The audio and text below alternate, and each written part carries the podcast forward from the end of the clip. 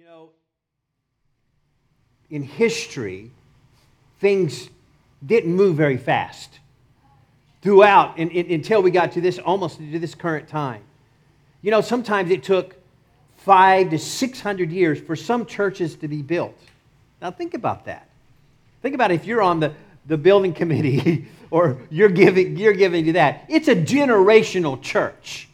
It's a you build and then your father builds and then or, your son builds and then your grandson builds and your great grandson or granddaughter builds and on, on it goes on and on and on. And that's, that's what happened most of the time in life is that things didn't move very fast.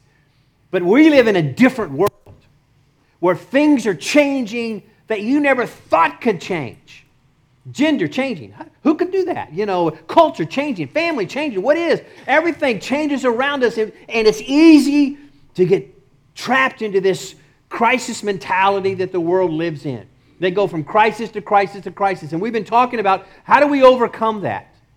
How do we overcome the, the, the feeling about I'm, I got to survive this crisis till I can get to the next crisis? Uh, and, and I use the word crisis, but you know what I'm talking about. This, all of a sudden the car broke down, and then the AC broke, and then the computers aren't working. Come on, you know what I'm saying? It's easy to say, if I can just get through this.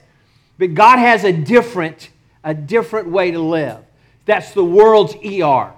But God's ER is completely different. God's ER is different. We talked about uh, God's ER being wiser. ER, that's God's. We have to live wiser. Remember, that was about taking the old and understanding the new.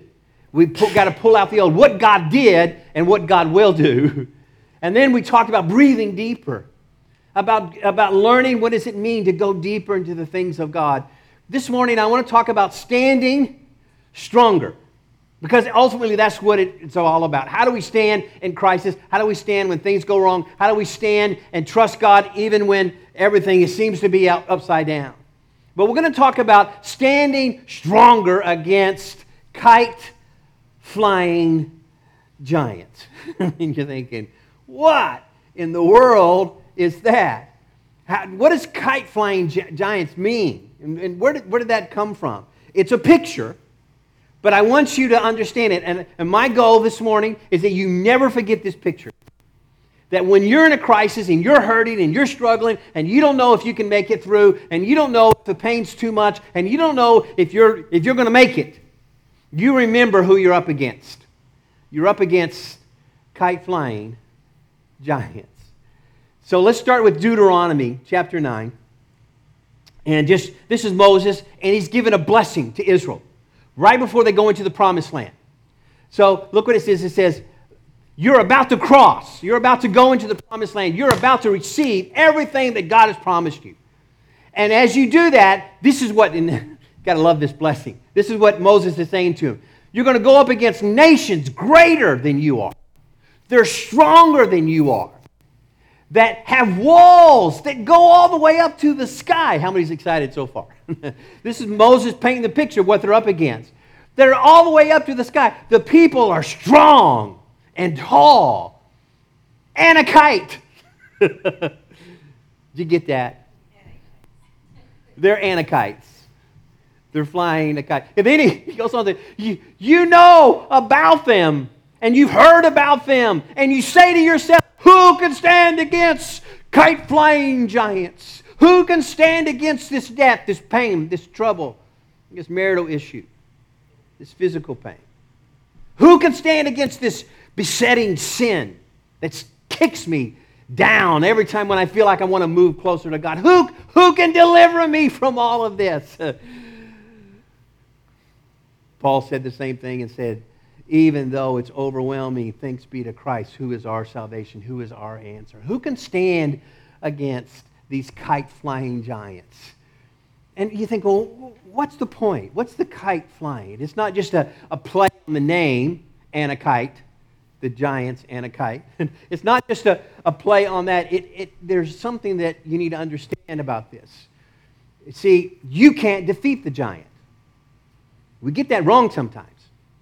But with your crisis you're dealing with, you're going to fail. You can't defeat that. It's too big. It's too great. They have walls to the sky They're overwhelming. You can't, but God can. And God wants you to see them as they really are, as God sees them. They're nothing but a bunch of kite flying giants, or a bunch of children flying a kite compared to what God can do. In fact, the next verse, I condensed it because it's long, but you get the point. Deuteronomy 9 3. This is what it says. It says, God will destroy them. He's talking about the kite flying giants in your life. God will destroy them, subdue them, annihilate them, and you will take over everything that they have. wow. In other words, they're nothing. They're nothing. Whatever your pain, whatever your struggle, whatever this thing that you think is too much, too great, I don't know if I could do that. I don't know if I could last. I don't know if God could do this. It's not too much for God. It's not too much for God. And sometimes we talk about all kinds of things, things that we're afraid of in the future, things that haunt us from the past. They're not too great, too tall for God. God is greater. So, what is your kite flying giant? Let's just get real. Don't, don't, don't, don't all speak out at once. but in your heart, if something just jumped, like, oh, I'm afraid of that, or what does this happen? Or I can't do this, or this is not going to work out, or I'm weak here, or this. What, what is your kite flying giant? What is it that's up there that is acting like this big bad gorilla? I love it. It was the, the girls in Gorilla. I wasn't talking about Seth. Where'd he go? what, what is it that, that has you scared? What is it that is hanging on to you? You see, Moses then, in this blessing, in this warning, really went in and said, okay, let me give you the most common thing that you're going to deal with. The most common giant. It's not the, the, the, uh, the giants in a kite that you think it is. It's, it's something that is strong and that will defeat you if you don't know how to trust God. It's a, it, in fact, it's not only common for Israel, it's still common to us. Not much has changed in all these thousands of years. They were going to go in, and God was going to wipe out the, the enemy, and they were going to take possession, but there was a problem that they were going to stand against. You see, and here it is. To stand against kite flying giants, that's not KFC, in case some of you are hungry, it's KFG. And, if you're going to stand against these kite flying giants, you must stand against your self righteousness.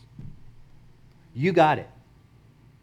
And it, it's, it's, it almost seems like a counterpoint. So, wait a minute, wait a minute. You just said, you just said, I can't stand against a giant, and now you're warning me against trying to stand against a giant.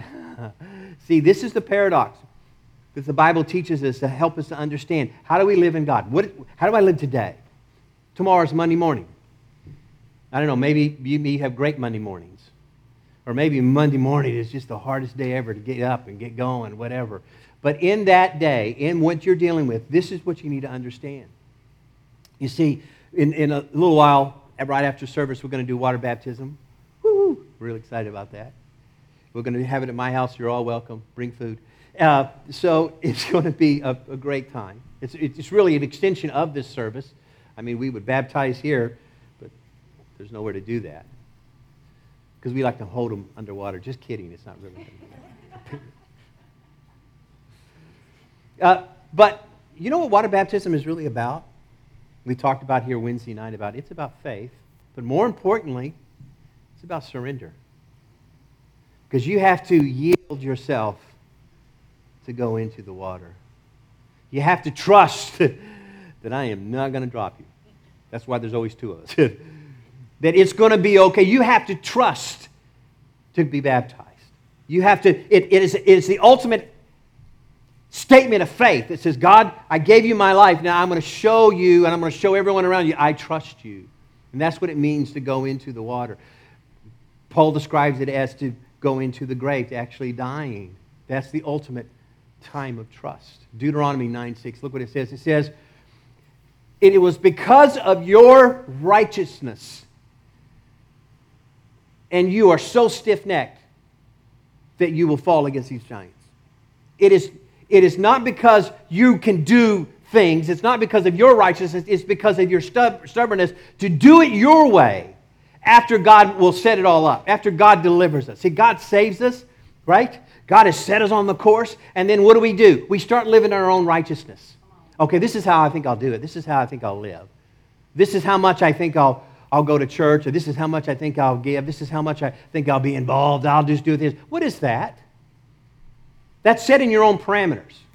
That's setting up how you think it should go. That's doing it the way you think instead of trusting God, instead of believing what God wants to do in your life. Moses said, You'll get in there and you'll say and you'll think, I did this.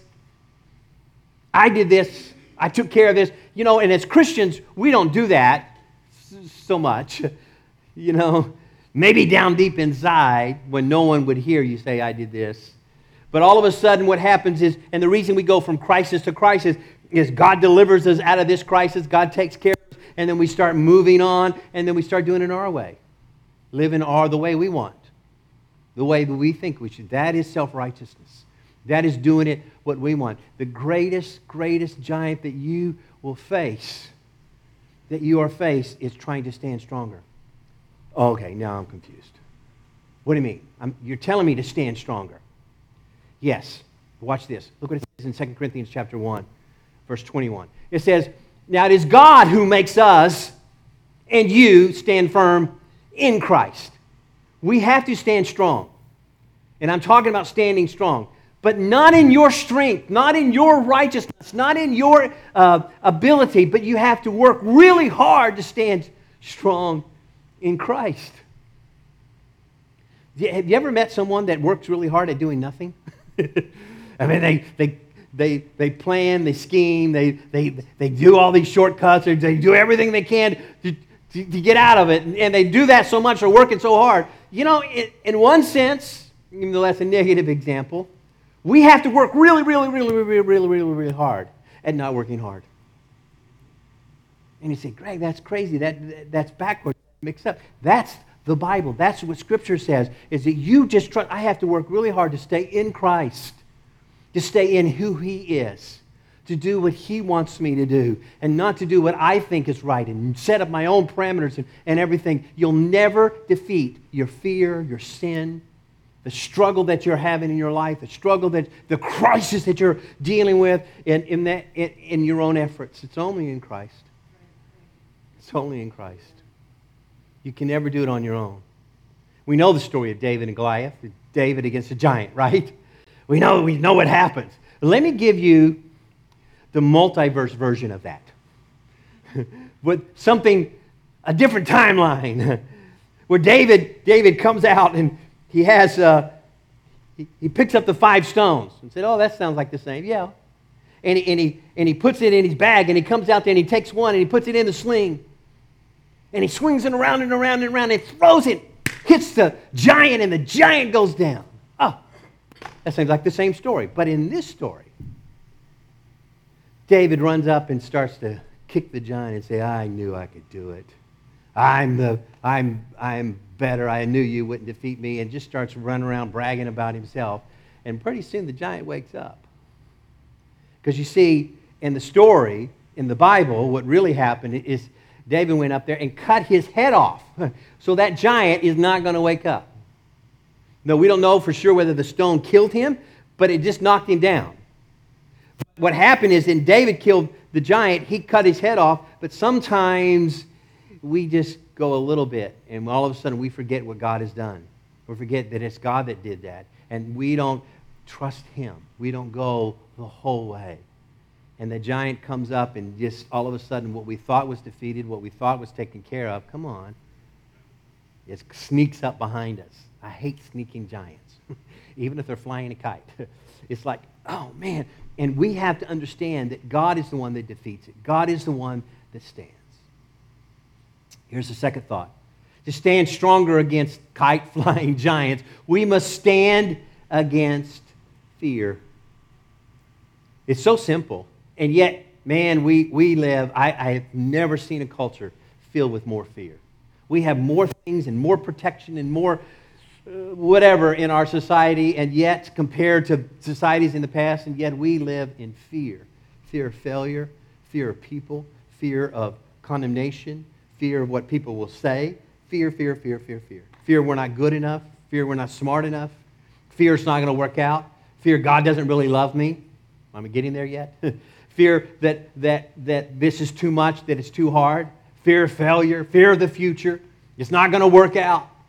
You see, in water baptism, when someone goes down, they're surrendering, but there is a, a moment, a split second, not very long. I mean, just, just, just a second when we go down and that we bring up really fast. But before we get there, there is a moment that you just have to rest under the water. There's a moment that you have to trust. There is this moment of saying, God, I'm going to trust you. I am underwater. You ever been underwater? Come on. You ever feel like I can't do this, I can't go? There is a moment that that happens when God is able to come in and we just have to say, God, I'm going to trust you. I will, and this is what you're thinking. This is what that moment is. I'm going to rise. I'm, I'm going to come out of this water. I don't know, I don't see it now, and there's nothing but crisis around me right now, and there's nothing but pain around me right now, and there's nothing but struggle, but somehow, some way, I want to come out of this. When, when you're in the middle of trials and you're looking out at, God, can that change? Will that ever be different? Is this going to turn around? What, it, what, is this future going to change? How can you do this? What do you do?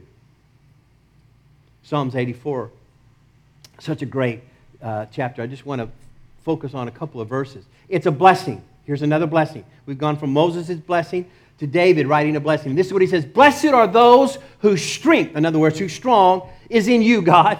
Blessed are those who are strong in the Lord. As they pass through the valley of Baca. What? valley of Baca. Yeah, we'll talk about that. From strength to strength until each appears before God. They move from strength to strength. They go from stronger to stronger, from stronger to stronger. What is that about? See, the Valley of Baca was known as the Valley of Weeping. The Valley of, it's a metaphorical, more pictures. It's a metaphorical times of struggles, of people that are on a journey and things go wrong. You ever been on a journey and things went wrong? the car broke down. In the middle of nowhere. something happens, there's a crisis going on, someone's throwing up in the back seat, whatever. you, feel that way, like, oh my goodness, how am I going to do this? How, how, am I, how am I going to move forward? That's the valley of Baca. That's the valley of weeping, of weeping. I'm saying that I can't do this. And the Bible says, David says, the blessing is you'll get stronger and stronger in the valley. Through the, you'll move from strength to strength to strength. We'll do, we'll, uh, the New Testament picks up on the same thing. Jesus talked about it, but look at James chapter 1, verse 12. He says, Blessed is the one who perseveres, who doesn't give up under the trial, under the pressure, under the struggle, because they stood the test. That person will receive the crown of life that the Lord has promised. Same thing, same, same blessing. Moving from strength to strength from strength when we were in Maui a few weeks ago, right before the fire, we had the opportunity to go up to the uh, chocolate plant. That's the highlight of, of, the trip, really. I'm in Maui, and the highlight of the, of the trip was eating chocolate. Oh my goodness. Do you know they make chocolate that just tastes real? It tastes like chocolate. Do you know that there is actually a chocolate out there that doesn't taste like wax? We don't know that. They don't sell that here. But it was, it was incredible. It was, it we had this chocolate tasting, and he said the, the, the, the owner was passionate. They're all closed down now. The whole, the whole plant, uh, the workers that worked there all lost their homes. There was nine of them. And uh, the, everything they had, the wind destroyed everything, not even the fire. And so it'll be a year before they get back up.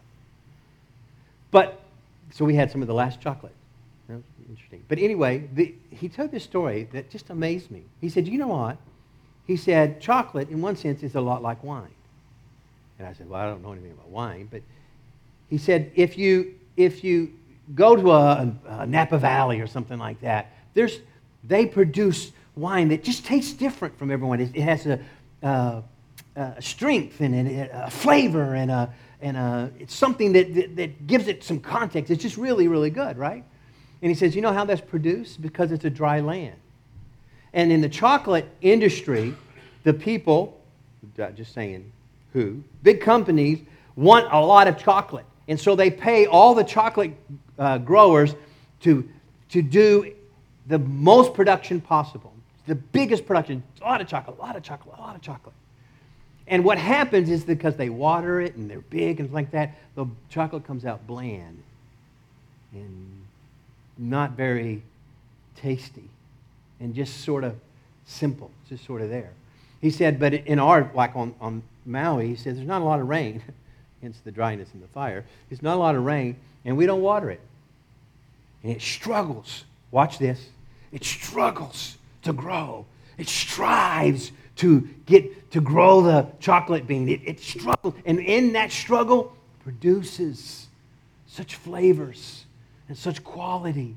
And so all the chocolate they get from different places, even in, around the world, they always get it from individual growers that are willing to allow it to just struggle through. God, why am I struggling? God, why is this hurting? God, why is my marriage this way? And why am I having this physical pain? And, and why is the finances all falling apart? Why is this? It's because God doesn't love you. Well, that's what we think. God loves the whole world except me. Isn't that crazy? God loves the whole world except you. He doesn't, he doesn't love you. No. He loves you and only wants the very best. But you know what's happening in that? You're moving from strength from strength. Instead of from crisis to crisis, we can't do that. We have to move from strength to strength and say, God, somehow, some way, just like Jared was preaching earlier, and he was preaching earlier, by the way. Jesus came up here preaching about Paul and Silas, and they were beaten and then the depths of prison where all the sewage went. It was a, it was a bad situation. It was, they were beaten and bloody. And, and what they do, I'm going to praise God. They moved from strength to strength and came out stronger because of it. Are we willing to move from strength to strength? Are we willing to say, God, there's a flavor in me that you're going to bring out? There's something in me that's going to come out stronger. There's something that's going to change everything. In fact, Psalms 84, verse 11, it just that chapter sort of wraps up with God will, uh, no good thing does he withhold. No good thing. If it's good, God's going to give it to you. No good thing does he withhold from those who walk is blameless. Those that trust him, those that move from strength to strength. Now, this is the same chapter that's talking about walking through the valley of Baca, and now it's saying no good thing. Yes, that's the point. No matter what you're dealing with, no matter what you're going through, you can move from strength to strength if you're not afraid, if you trust God, if you believe God for the future that He has for you. No good thing does He withhold. See, is your kite flying giant, giant taunting you? Is it trying to predict a future for you that everything's not going to work out, everything's going to fall apart, it's not going to work out, your marriage isn't going to make it, your life isn't going to make it, your body isn't going to make it, your finances isn't going to make it. Heard that story. Come on, come on. It's easy to fall into that, to think that, and to see that, but God has so much more. Are you willing to trust Him? Or are you going to live in fear? Fear will not move you from strength to strength. Faith moves from strength to strength. You see, to stand stronger against kite flying giants, we must stand against, here's the last one, and boy, this is exciting, against binding, against being living a bound life. And there's so many Christians I, in this world, I, it's just amazing to me. We just live from not faith to faith, from strength to strength, but we live from crisis to crisis and from binding to binding. We're bound up in so many ways. You see, in water baptism, when you come up, it represents a, a freedom, a loosening, an unbinding in life. It just, there's people are, are set free from where, where they where they were, their old life, their old way of thinking, their old way of doing. It's a freedom to say, I want to live a new life. I want to believe God is doing something more for me. You see, you cannot face kite flying giants if you're bound. You cannot do that. If you live a bound life, a, a, connected life, a life that's holding you, you can't do that. You can't live that way. You have to live something. Look, look, Matthew, I love Matthew 16, verse 19. It says, Jesus says, I will give you, now watch this, I will give you the keys. I will give you the keys. God gives me the keys. I will give you the keys, and whatever you loose will be loosed, and whatever you bind will be bound, and whatever you loose will be loosed. In other words, he says, I have the keys to set you free. I have the key that you can do amazing things. This was to all the disciples, not just to Peter, not just to one, to all of them. You will, you have the key to change everything. Do you realize, I didn't realize this, even now, bottle openers are called church keys? Do you know that? Some of the bottle openers, go, you know where that comes from? How many knew that? Only, only people that really drink. But anyway, it, it does. It's, it's called a church key. And, and you think, what is that? So they used to have these skeleton keys, right? The skeleton key. And, and it, you know why they call it a skeleton key? Because it's bare bones. Anyway, so that's true. It's a true story. The skeleton key, it's just a very minimal little uh, key. But this skeleton key uh, would use to unlock locks and things like that. And in the end, it would have a circle at the end with the little prongs. And, and this started happening all around the early 1800s, something like that. In, in, in that time, most of the liquor, the wine cellars were underneath the churches. And you're thinking, man, I lived in the wrong time frame. it's a true story. Uh, uh, I don't know what that says about pastors, but there it is. It's, it, was, it was underneath. It was in the, in the cellar down there. So the key to the church not only was a key to open up the church, but you would go down to the cellar and then you would turn the key around and you would use it like a bottle opener on the cork and it would open up it would open up. And the church key is still your freedom. The church key is still what opens up. The church key is still, the Christ key is what changes your life and opens up everything. Jesus says, I have the keys that unlocks every uh, secret pain, every dark room in the depths of your soul that you're saying, God, that door will never unlock. He says, I have a key to change your life that you can live in a freedom, in an openness, in a trust. See, Revelation chapter 1, verse 8. I love this. Jesus says, I am the living one. I hold the keys of death and hell. The key to life. The key to everything. See, if you have the keys to death and hell, you have the keys to life. You have the keys to everything. And that's what God has done. That's what Jesus has. He has the keys. The church key, the, the Christ key, opens up doors opens up every door in your life. And you see, you have to uh, see that. You have to live unbound. You cannot go against these giants if you see them as just monsters in your life that are taller than the walls in the sky. But if you see them as God sees them as just kite flying giants that He could uh, uh move, move out of your life, then you begin to understand that you have the keys to live a life not of fear, not overwhelming, not a defeat, but of life. Jesus has the key. But guess what? He gave you the key so that someone else could be free. He gave you the key. You have the key to free somebody else. You say, oh, I, I can't save them. No, no, no, no. You can't. But you can give them the gospel. You can give them the good news. You can tell them and show them. Somebody says that, I know you're bound. I know you're broken. I know you're hiding in your dark secret room. But God has the keys to unlock that to overcome whatever monsters is hiding back there, whatever is overwhelming you, whatever scaring you, whatever you're thinking is too much, is too great, is a gorilla in the sky. God is able to defeat. And that's what God does. And that's what kite flying giants are all about. God coming in and moving them out. Let's stand. Let's stand. Let's let's trust. I didn't mean stand, but let's do that. Let's do that. You guys are so obedient. I love that. I've done let's stand before and everyone stared at me. I'm not going to do it. But that's just good. This is what God wanted. You're going to stand. You're going to stand. We're going to stand stronger. Stand stronger in everything that God's trying to do in our life. Hang on to that. Be loosed. Whatever is loosed will be loosed in your life. God has a freedom for you to live. Father, in the name of Jesus, Everybody in this room, everybody in the sound of my voice watching online now or in the future or any time, God, right now, right here, Father, we are trusting you. We're believing for you. And the giants that seem to overwhelm us, God, we believe with all of our heart, you're just going to move away and brush away and blow away like a kite that's lost in the air. Because, God, you are our God. You are our deliverer. And Lord, I pray for every single soul here, every single person.